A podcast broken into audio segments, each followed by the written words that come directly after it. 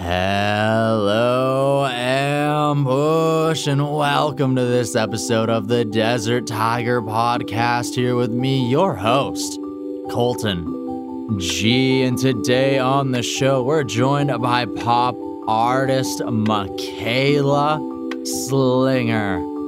And we? Oh, we're just going to dive into uh, Michaela's highly anticipated debut, full length album Panorama. And we are going to dive into the road that leads up to Panorama because with this album, Michaela's trying to capture the past 24 years of her life. So we're going to dive into that process from the moment of coming out of her first single, Flux, in 2019 to signing to 604 Records in 2020. When did the process of crafting this album truly begin? Who helped her bring Panorama to life?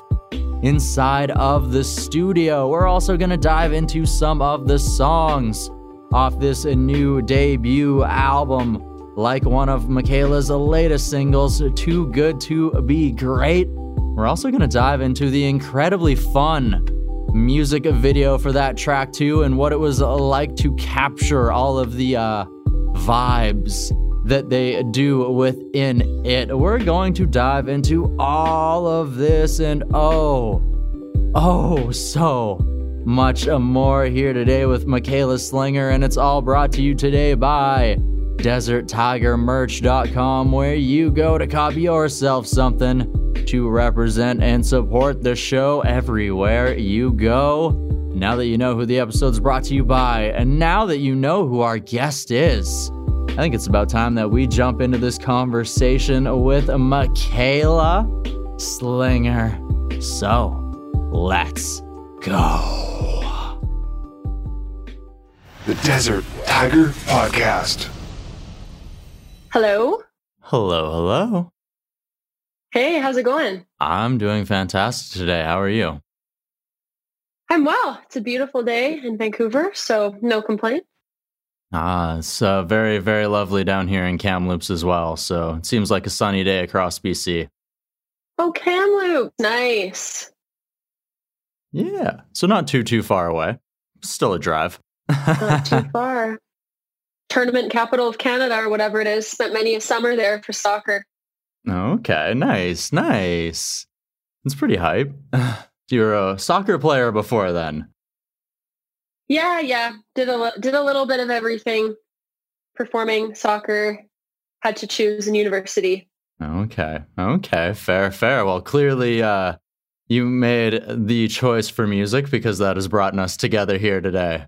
I did, yeah. I think I think my uh, my soccer dreams would have stopped naturally then, anyways. Don't think I was uh, going for the Olympic team, so I'm happy with my choice. fair, fair. It seems to be going well for you so far, so I think that helps to enforce the decision. So far, so good. well, it can. Your debut album's just about out here, so I mean, hopefully, hopefully, it just continues to go up from here. Then. Yeah, it's pretty exciting.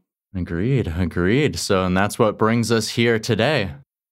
So, your first single releases in 2019. At the beginning of 2020, you sign with 604 Records. So, when did you actually begin to craft Panorama, this debut album? Was this before signing with 604 Records? Was it around the same time you released your debut single? When did this begin to come together?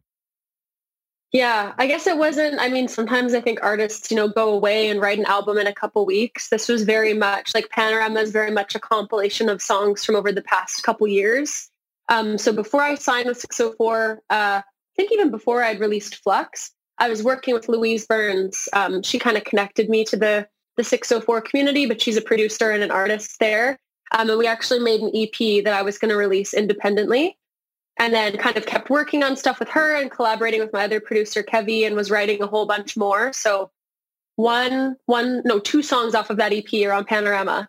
Um, but I was writing a lot kind of from the end of 2018 to into 2020 when we sort of pieced together the full album. Okay, okay. So you had pretty much something else already in the tank and then just pieces of it get moved on to this new project then. So, what two pieces of that story got moved into Panorama here? yeah, so it was a the EP I recorded that's unreleased was five songs. So the two that made it onto Panorama are "You Are the City," which is track two, um, and then "Long Love," which is the second to last song. So one is very kind of like upbeat, shimmery indie vibes, and then the other one is more of like an, an acoustic love song. So there's a couple other tracks that didn't make the cut. Who knows? Maybe one day. I still like them.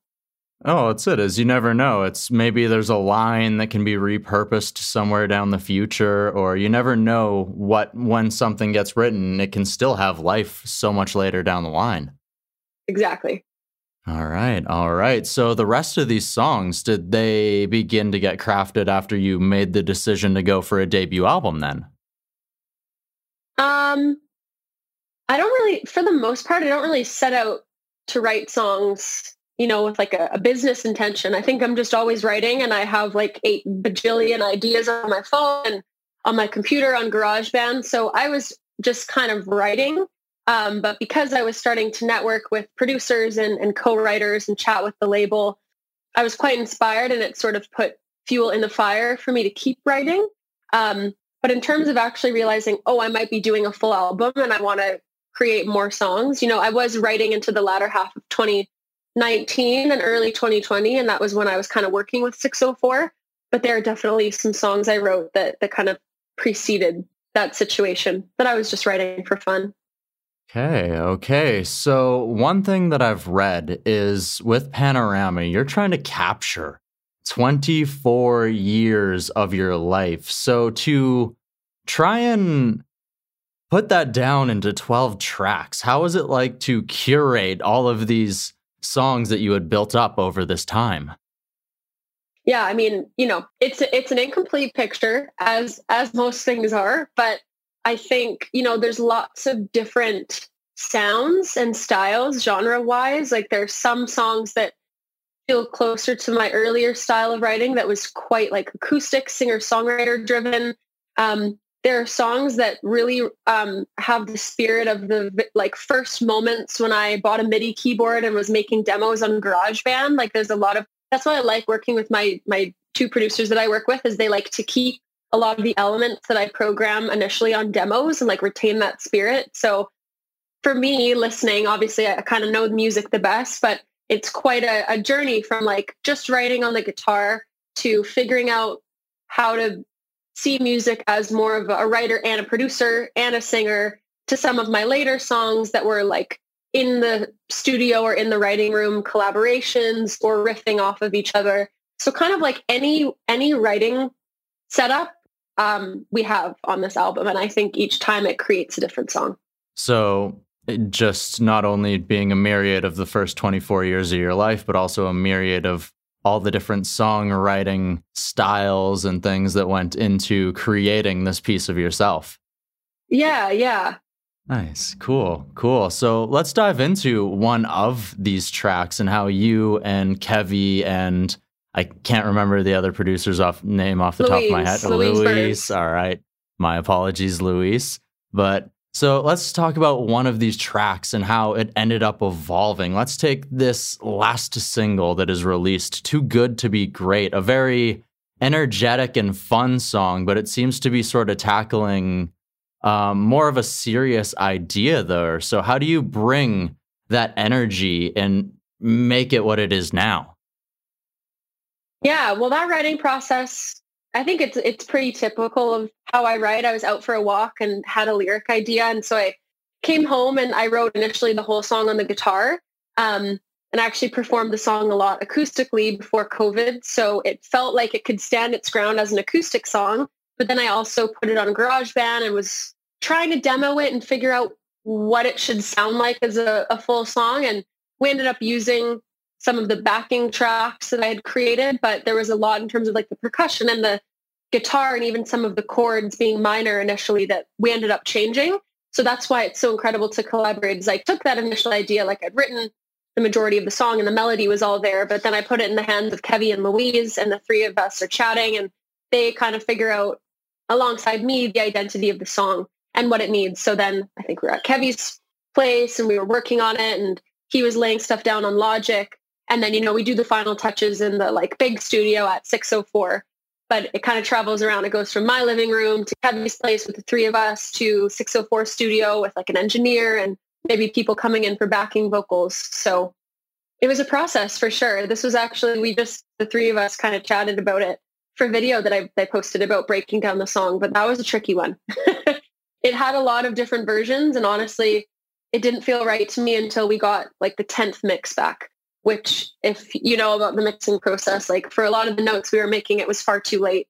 In the game we were making production notes in mixing. Well i was but it, it ended up working out for the best because now it's one of my favorite songs. Mm-hmm. well and it's good that the team was willing to work around and make sure that even no matter when these notes were coming in that the song was still getting the amount of attention and as much like various looks at it so that it could shine as much as possible. Yes, totally. There was maybe maybe by force, maybe by me just being persistent over text and email, there was definitely a lot of attention being spent on this song. All right. So you happen to mention how the producers helped to bring various things to this song and it's always nice to have that extra set of ears to maybe hear something a way that maybe we ourselves don't. So, what would you say otherwise that Louise and Kevy added to this recording process? Oh my God. I mean, so much. I think I was trying to figure out an analogy to kind of describe what a producer does to people who aren't in the music industry because I think the offhanded and I think like just totally incorrect way is like, oh, it's just somebody that turns knobs or like it just couldn't be further from the truth. I feel like they are the, I guess they're sort of like what an editor is to a, a story or like you get the initial words out on the page and then someone is like, okay, here's what's good. Here's what we can cut. Here's what you need to grow and evolve. Here, you know, like they, they help pull out the best parts of your idea and they help you not get so attached to stuff that maybe isn't that interesting. So Louise and Kevy were so incredible to work with because not only did they do that for each of my songs, which could be anything from like tracking drum and guitar parts, tracking background vocals to like programming drums, programming synth parts, um, writing melody for me. Um, but they also really supported me in trying to interact with my own music as a producer. And they were very encouraging. Like Louise was the reason why I got a MIDI keyboard and started creating songs on GarageBand. And, you know, Kevy was always kind of willing to talk me through what he was doing on Logic and how to set up like a well-organized um, song like on your DAW that you use. So that has also been really useful for me because it helps me communicate my ideas better in the studio. Um, and that'll only serve me like the more people that I work with. But, you know, I also hope one day like my goal would be to, you know, have some songs or even an album that I that I produce or co-produce with somebody. Um, and their kind of like mentorship on that has been really important. Mm-hmm. And it's always good to be able to know what's happening too because like sometimes it's always good to leave the magic to other people but sometimes to be able to see how the magic is created as well just to sort of see okay this is how they took my songs and evolved it okay how do i apply this Mm-hmm. Mm-hmm. yeah and it really is like training for the ear like even even when I was getting songs back that were mixed, like before I listened to my songs being mixed, I would not have picked up on the the extreme subtleties that make such a difference when it comes to volume level or vocals being affected in a certain way. So it's been a huge learning process that I have really loved kind of just like being a student of how music is made. Absolutely, absolutely. So of course, the day that this interview releases happens to be the same day that Panorama releases. So after having built up for this album for a while, having sitting on some of these songs and otherwise, what is it like to finally release this capsule of part of yourself? Oh, that's a good way to describe it. A capsule of part of myself. It is what it feels like. It's kind of like digging up something that I buried five years ago or a couple months ago. Um, it feels, I mean, it's really incredible. Um, it's scary for sure, but also I've kind of gone through different waves where like a year ago I was like, oh, I just want to put the album out. Like I don't want to wait. And then a couple more months go by. It's like, oh, I'm glad we're holding on to it. We got to make a plan. And then especially these past few weeks leading up to the release date, it's I I oscillate between let's put it out now and like let's never put it out because there's never a perfect time, right, to put out your first project. Um, but this does feel really quite exciting because it's sort of just I think now I'm I'm I am where I'm at. I kind of feel like with these songs, I'm not that I'm in the past, but like some of these songs are older and it represents such a breadth of of growth for me. So now with this body of work out, I feel like I've already been writing so much for future projects, but now I kind of feel personally caught up and like I'm I'm kind of catching other people up who care to listen. So yeah, it's wild. Awesome, awesome. I love that answer very much. So now that the album is out, some people have been able to see hear some of the singles, but maybe haven't been able to see some of the other goodies that come along with these six singles where there is six or these 12 singles where there's six recorded vocal pieces. So what exactly do the names Ted, Phyllis, Carol, Bill and the Colvins mean?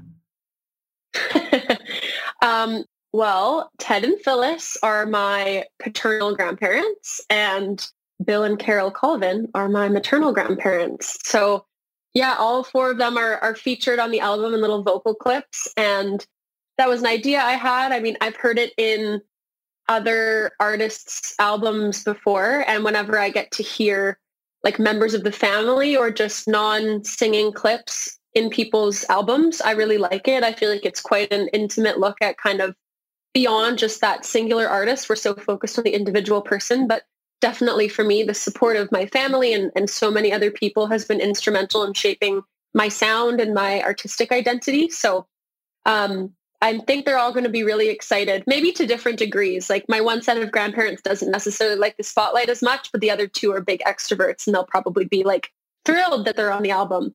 Um, but yeah, it's pretty cool. And it was a nice exercise. I mean, even if you're not making an album, if you've got living grandparents or, or elders or like older people in your life who you really love and look up to, highly recommend taking the time. Just have a conversation with them and record it. I just like put my phone on speakerphone and recorded it on GarageBand. And now not only is it on my album, but I have those conversations forever. So um, those are definitely quite special to me. Hmm. Like you just said, you'll also have those for forever. So the importance of those moments will just continue to grow as time goes. Mm-hmm, exactly.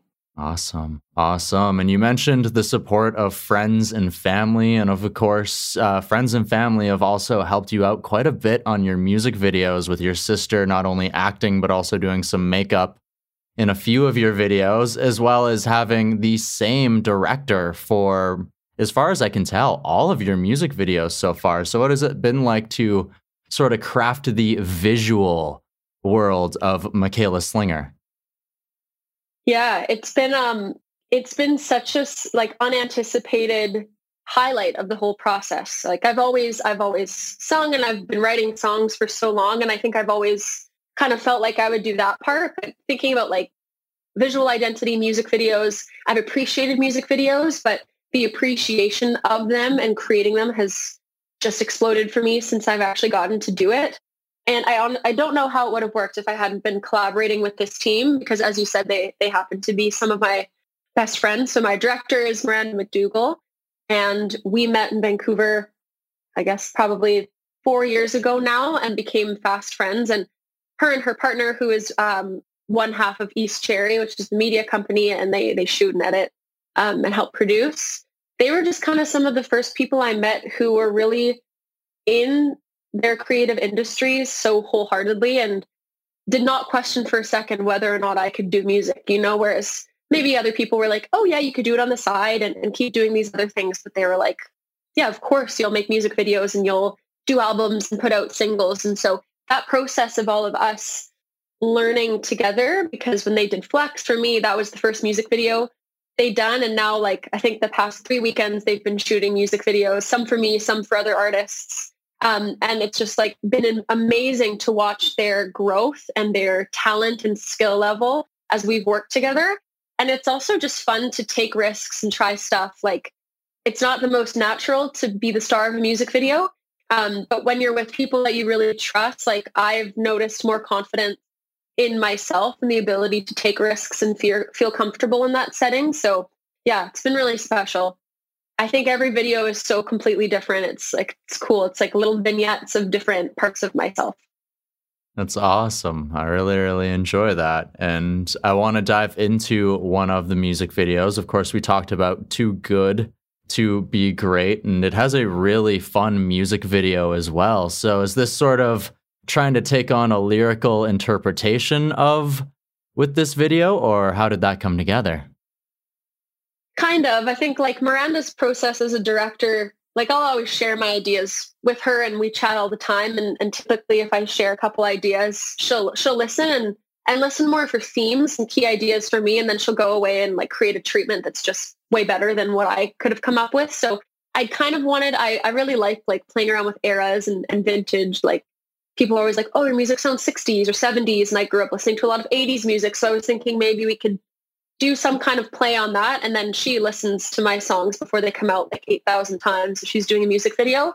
So she was picking up on some of those lyrical themes, too good to be great, you know, like realizing something might kind of be good on paper or might be socially prescribed as a good situation, whether it's a relationship or a job, but it's not actually serving you that much in terms of how it makes you feel. So her idea was to kind of take that with the lens of sort of femininity or traditional gender roles in more of like a 50s style music video, play on that and then have my character have this realization in the song that I didn't actually want to just, you know, host dinner parties and, and cook chickens. Um, and then there's this kind of cool dreamlike sequence in the bridge where I'm having more of my like CEO moment with my cigar and my my scotch, but then I have to come back and clean up the mess that I've made. So it was really fun. I like that dream sequence. I loved playing with characters and it felt like a bit of an homage to my musical theater childhood days performing in character and costume and, and doing dances. So it felt quite full circle, which was nice. Okay, so you have some stage experience beforehand. So were you the person who choreographed all those amazing dance moves with you in the vacuum then? That was Miranda. I mean, some of it I would say was a bit of an ad lib. The uh, the full the full body squat with the vacuum that was all me. But uh, no, the stuff that actually looked more polished, that that was Miranda. okay, okay. I just wasn't sure if they just let you go and do your thing and you're swimming and doing the ar- arms shaking and stuff. And... Yeah, yeah. Some some of those were a bit freestyle. You know, you kind of want to have have freedom within constraints. There are certain portions that was like just dance, and by that point in the shoot, like at you know they had me smoke a cigar and drink scotch and red wine from the bottle at like 10 a.m. So I was good to dance. Awesome, awesome. And of course, your music videos have been finding success as well, with your YouTube page recently passing over half a million views, and two of your music videos that you've released this year breaking that six digit mark. So, what is it like to sort of begin to have that success in the video area too? Yeah, it's exciting. I mean, metrics are a funny thing. I think if you're in the creative industry, you you kind of strive after them and you definitely watch them. But if you pay too much attention to them, it can kind of feel like you're you're snuffing the candle in a sense because there's other videos that that don't do that. So I think to to sort of focus on the positive and the excitement is just the thought of like a hundred thousand unique viewers like watching this thing that I've created and they've stuck around long enough for that to actually register as watch time that's quite cool to me. Um, just to imagine that it's sort of like beyond the scope of people that I could name or recognize on the street uh, at this point. That's really exciting is to figure out like how people want to kind of mold and use the songs in their own life and, and just even to see like people like someone's created a montage of something else for like some cause and they use make you sad in the background or somebody put my song flux to their year in review instagram story that they posted it's like that stuff to me is really incredible that I'm just starting to get to that point where people are taking my music and like remaking it um, to fit within the story of their own life. It's pretty cool to watch. Yeah, and soon you'll see people squatting with vacuums on TikTok. yeah, where's the like cleaning side of TikTok? I need to obviously infiltrate that. Teach people how to vacuum. Clearly. Clearly.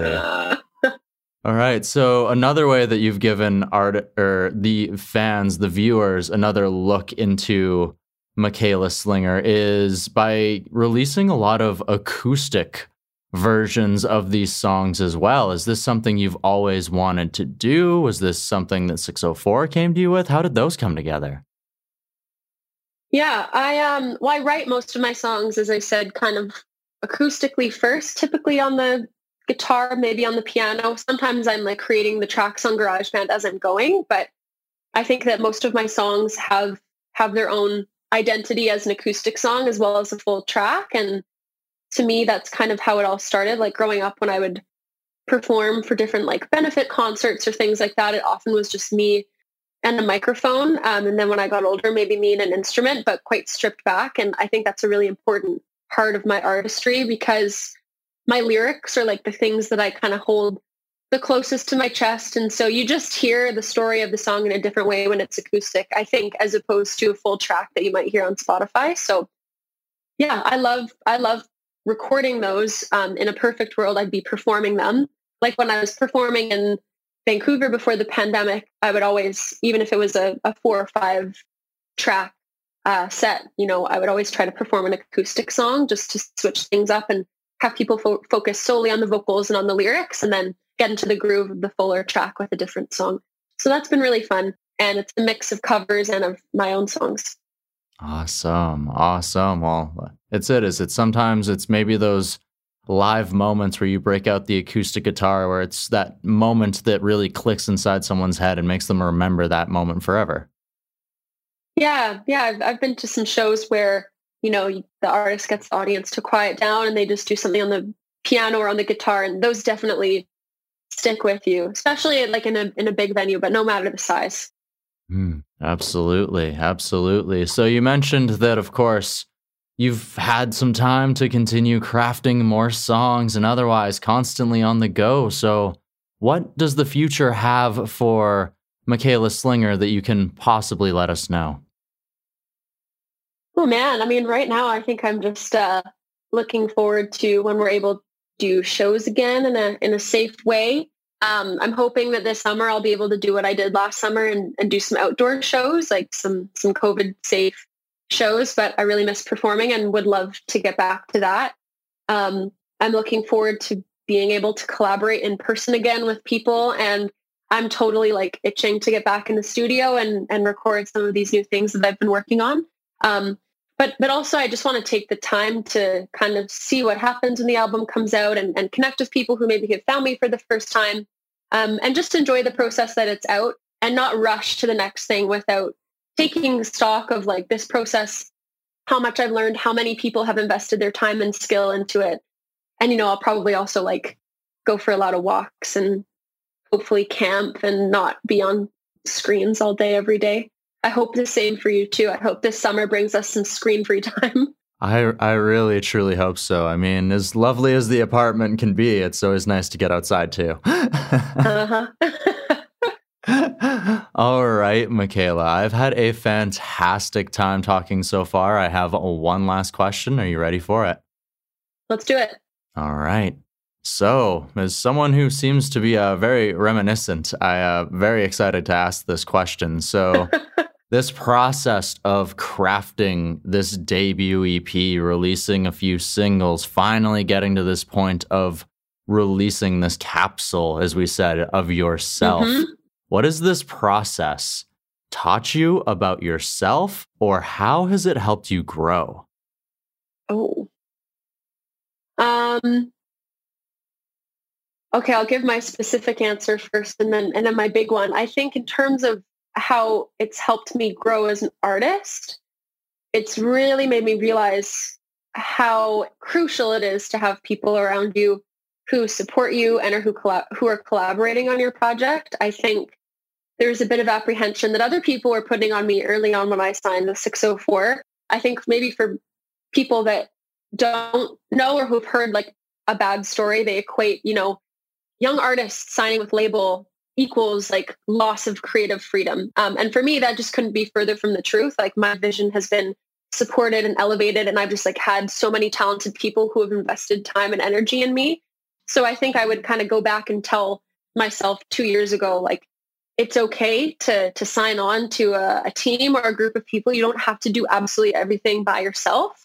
Um, that being said, like if you're an ind- independent artist, like there's also so much to learn from that process. Like I released Flux all by myself, but it's been such a joy to let people who are skilled at their thing do their thing and then let me do the thing that I love to do that I think I'm I'm like better at writing songs than I am at like crafting, you know, ads for uh, video, let's say. So that's been really special to work with people who are so talented. And then I think the other thing is um, on that note, no one is going to care about your project or your vision or your passion as much as you do. And that's not to like slag anybody you work with. It's just like literally no one is as invested in your own life as you are. Maybe maybe your your parents, if like your parents, I know my parents are really supportive, but they don't know the ins and outs of what I want to do and the next video I see, the next single concept, right? Like I do. So it's really taught me that there's a time and place for going with the flow and a time and place for being your own self advocate. And if I don't put out that idea or suggest it, no, no one else is going to suggest it. So I think it's been fun to kind of um, experience that self trust and challenge myself to like speak up and share ideas, push back if there's something that I don't like, um, be open to new ideas and figure out how to make them my own. But yeah, it's been that'll that'll be an ongoing process for life. But I think yeah, it's a, a big takeaway for me is uh, you've got to be your own number one fan a lot of times. All right, awesome. Very, very true words, and I love the answer. So I just want to say thank you so very much, Michaela, for joining us here on the Desert Tiger podcast. Thanks so much for having me. All right, Ambush. I hope that you enjoyed this episode of the Desert Tiger podcast, this conversation with Michaela Slinger. And you can find Panorama right now in its entirety on your favorite music streaming service. When you're there, hit follow so that when Michaela has more music down the road, it can be in your notifications, in your hands, and in your ears ASAP. With that, it's now time to give Michaela Slinger a final roaring DTP. Thank you for joining us here on today's episode of the show. I have to thank the amazing Mackenzie from Strut Entertainment for going ahead and helping with setting this conversation up. I need to thank German from yourpodcasteditor.com for making this episode sound so good. And I need to thank you, the Ambush, for tuning on in. If you have yet to join up with the Am yet, it's as easy as subscribing to the show on your favorite podcast listening service or app. You can also help the DTP grow by sharing this episode. You can review the show with a big old five stars. You can also head on over to deserttigermerch.com to copy yourself something to represent and support the show. And it's about time that we say our bye byes now, but not before I tell you to go out and find your mountaintop, your oasis, your roar, the thing that makes your heart want to burst out from your chest makes you want to get out there and do things. Find your roar. And once you found it, let it out to the world and let them know just how wondrous, how powerful, and how beautiful you and your roar are capable of being because you are all of this and oh so much more. And until the next episode of the DTP, bye bye, Ambush the Desert Tiger Podcast.